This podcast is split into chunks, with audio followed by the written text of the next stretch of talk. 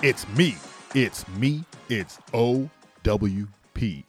What's up, everyone? It's the O Wrestling Podcast. I'm your host, CW, and today we're talking about Raw is 30 slash Raw is Triple X, depending on how you want to read their marketing. So I watched Raw.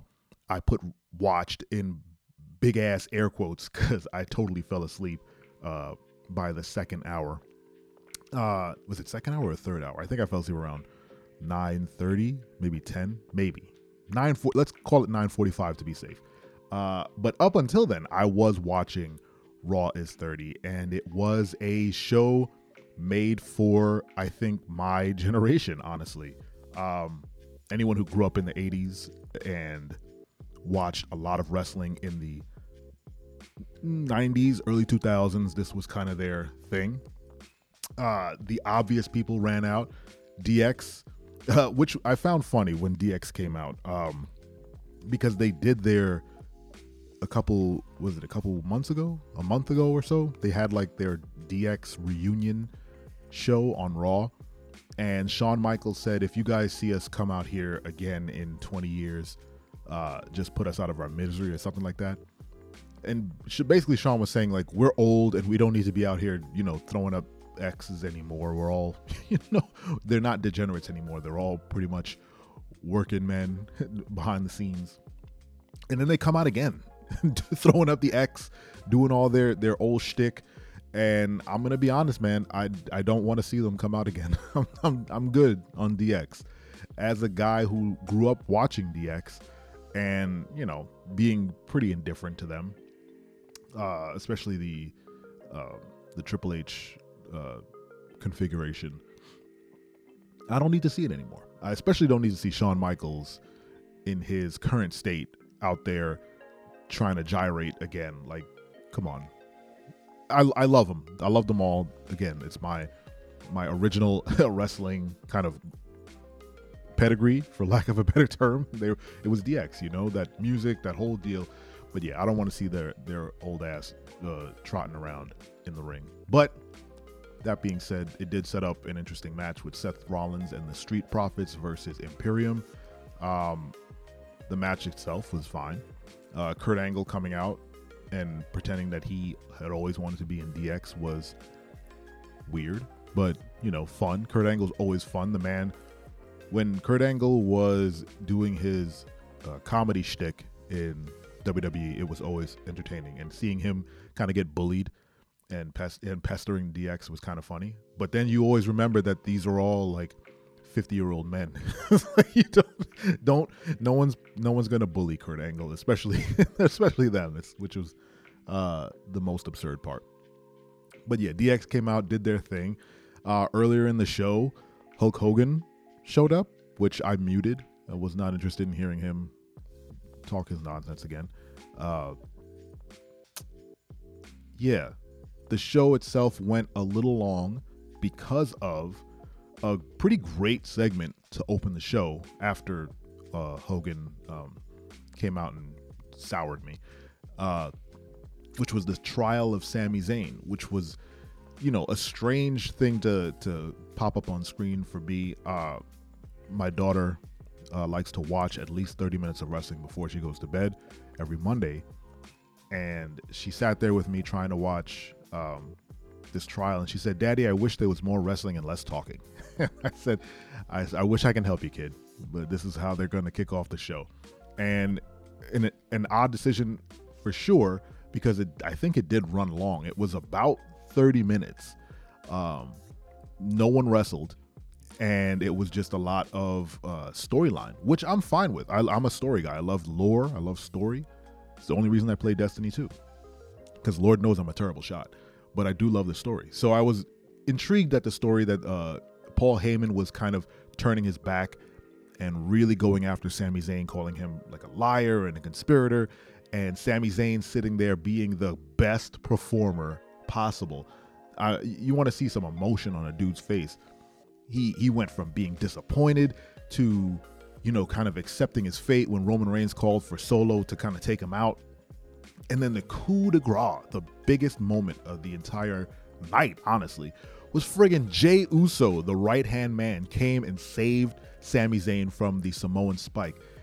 Uh, you want to talk about a roller coaster storyline. They've really, really laid the groundwork for such a great emotional arc for these characters. Uh, with Jey even stating, "Yo, I used to hate you, and I didn't trust you at all, but you know, I love you like a brother now. That's 100." And he he he for with the most ridiculous part is like, I made my own video package last night. And they're like, "Who asked you to do that? And why would you do that?" uh, but he put up, you know, uh, he put up a defense video package showing all the time Sami Zayn ran in and, and helped them with a match or saved people from chair shots or uh, super kicks or whatever uh, to counteract Paul Heyman's kind of doctored footage of Sami being a coward or you know being out for himself or you know doing the best one was him the schoolyard shoulder bump by accident calling it an assault he was trying to take out the tribal chief which was funny um, but Jey Uso coming to his aid and just the the emotion on Sami's face, you can almost see it's like gen, he was genuinely like that was beautiful, man. Thank you for saying that. Um, and they had their moment, and Roman Reigns did his tribal chief thing, which is, yeah, you're you're not guilty for now, and you have to prove yourself. He's always telling him he has to prove himself at this place and this this, that, and the other thing, and you have to prove yourself. He said that the same thing in War Games. He's like, you got to prove yourself in the War Games, and he did. He kicked the crap out of uh, uh, Kevin Owens. Uh, but again, this is just more layers of him manipulating and gaslighting, and it's perfect. Everything about this the storyline is perfect. And while I I'm sad that uh, Becky Lynch and Bayley didn't get to do their cage match because it just it literally got cut to to ribbons. They took the brunt of it, and the end of the show got cut up because you know they went long, thirty minutes for sure.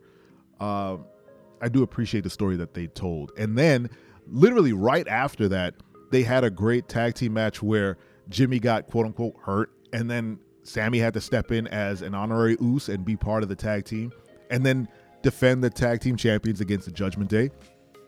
And then Sami gets the pin. They even did the 1D. Everything was really well put together from that from that 30 minute trial to the tag team championship de- uh, defense and to see him holding the championship title with Jey and not Jimmy all by themselves was a testament to the how this story has progressed over time. Um, Sami was an uh, was an element that no one knew they needed in this storyline, and it just works. And it's gonna be heartbreaking, devastating when Roman or Sami turns on each other, and watching Jey have to deal with that I'm interested to see how they they manage that because, like I've said time and time again, the only way that this storyline ends properly, the only way that a satisfying end could happen to this, it's not Sami Zayn taking on Roman Reigns and winning the title. No, it's Jey Uso, the right hand man, taking on Roman Reigns. After all the stuff that Roman has done, he's going to see through it when he has to take him on for the title. Whether or not he wins the title the bloodline storyline ends with Jey versus Roman for those titles. That's that's the play. Because you you can't you can't set up such a, a strong relationship where they where Roman basically bullied Jey into submission and then gave him the title of right hand man as if like yeah I've I've beaten him down and now he's you know my guy to not having him stand up to Roman and ultimately defeat him. Like I said, once I've said before, once this storyline is over, Roman is gone for a while. He's going to, I think, go the route of the Undertaker and do a couple matches a year tops. But once this bloodline thing is done, it's over and it's going to be Jey taking the baton. Anyway, did you guys like Raw is 30 slash Raw is Triple H? Triple X. Wow. Let me know in the comments Hit that bell, subscribe on YouTube or any podcasting platform that you prefer. You can listen to the dulcet tones of CW talking about wrestling. Uh, thank you all so much for listening to the O Wrestling Podcast. It's chest day, time to go lift, but don't you ever forget. I'm your friend, but if I ever see you in the ring, I can beat you, don't you know? Yeah, yeah, yeah!